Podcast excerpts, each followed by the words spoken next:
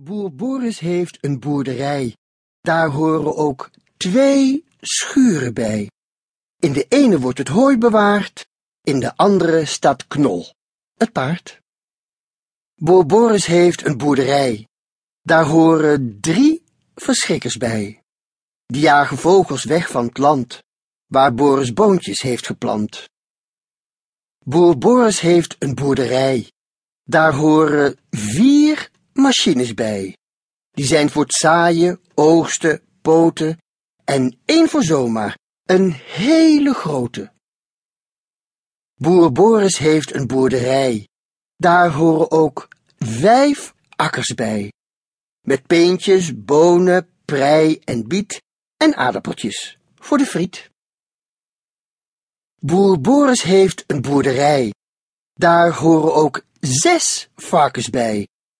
Vijf vroeten heerlijk in de grond.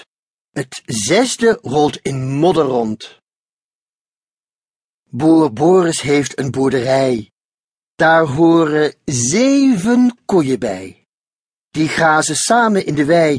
Er staat een lief klein kalfje bij. Boer Boris heeft een boerderij.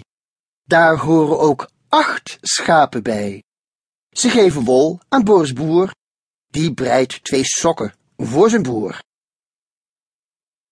Boer Boris heeft een boerderij. Daar horen negen muizen bij. Oh nee, die horen er niet thuis. Die sluipen stiekem door het huis. Boer Boris heeft een boerderij. Daar horen ook tien kippen bij. Ze leggen eitjes. Tel maar zelf. Het zijn er tien. Oh nee, kijk, elf.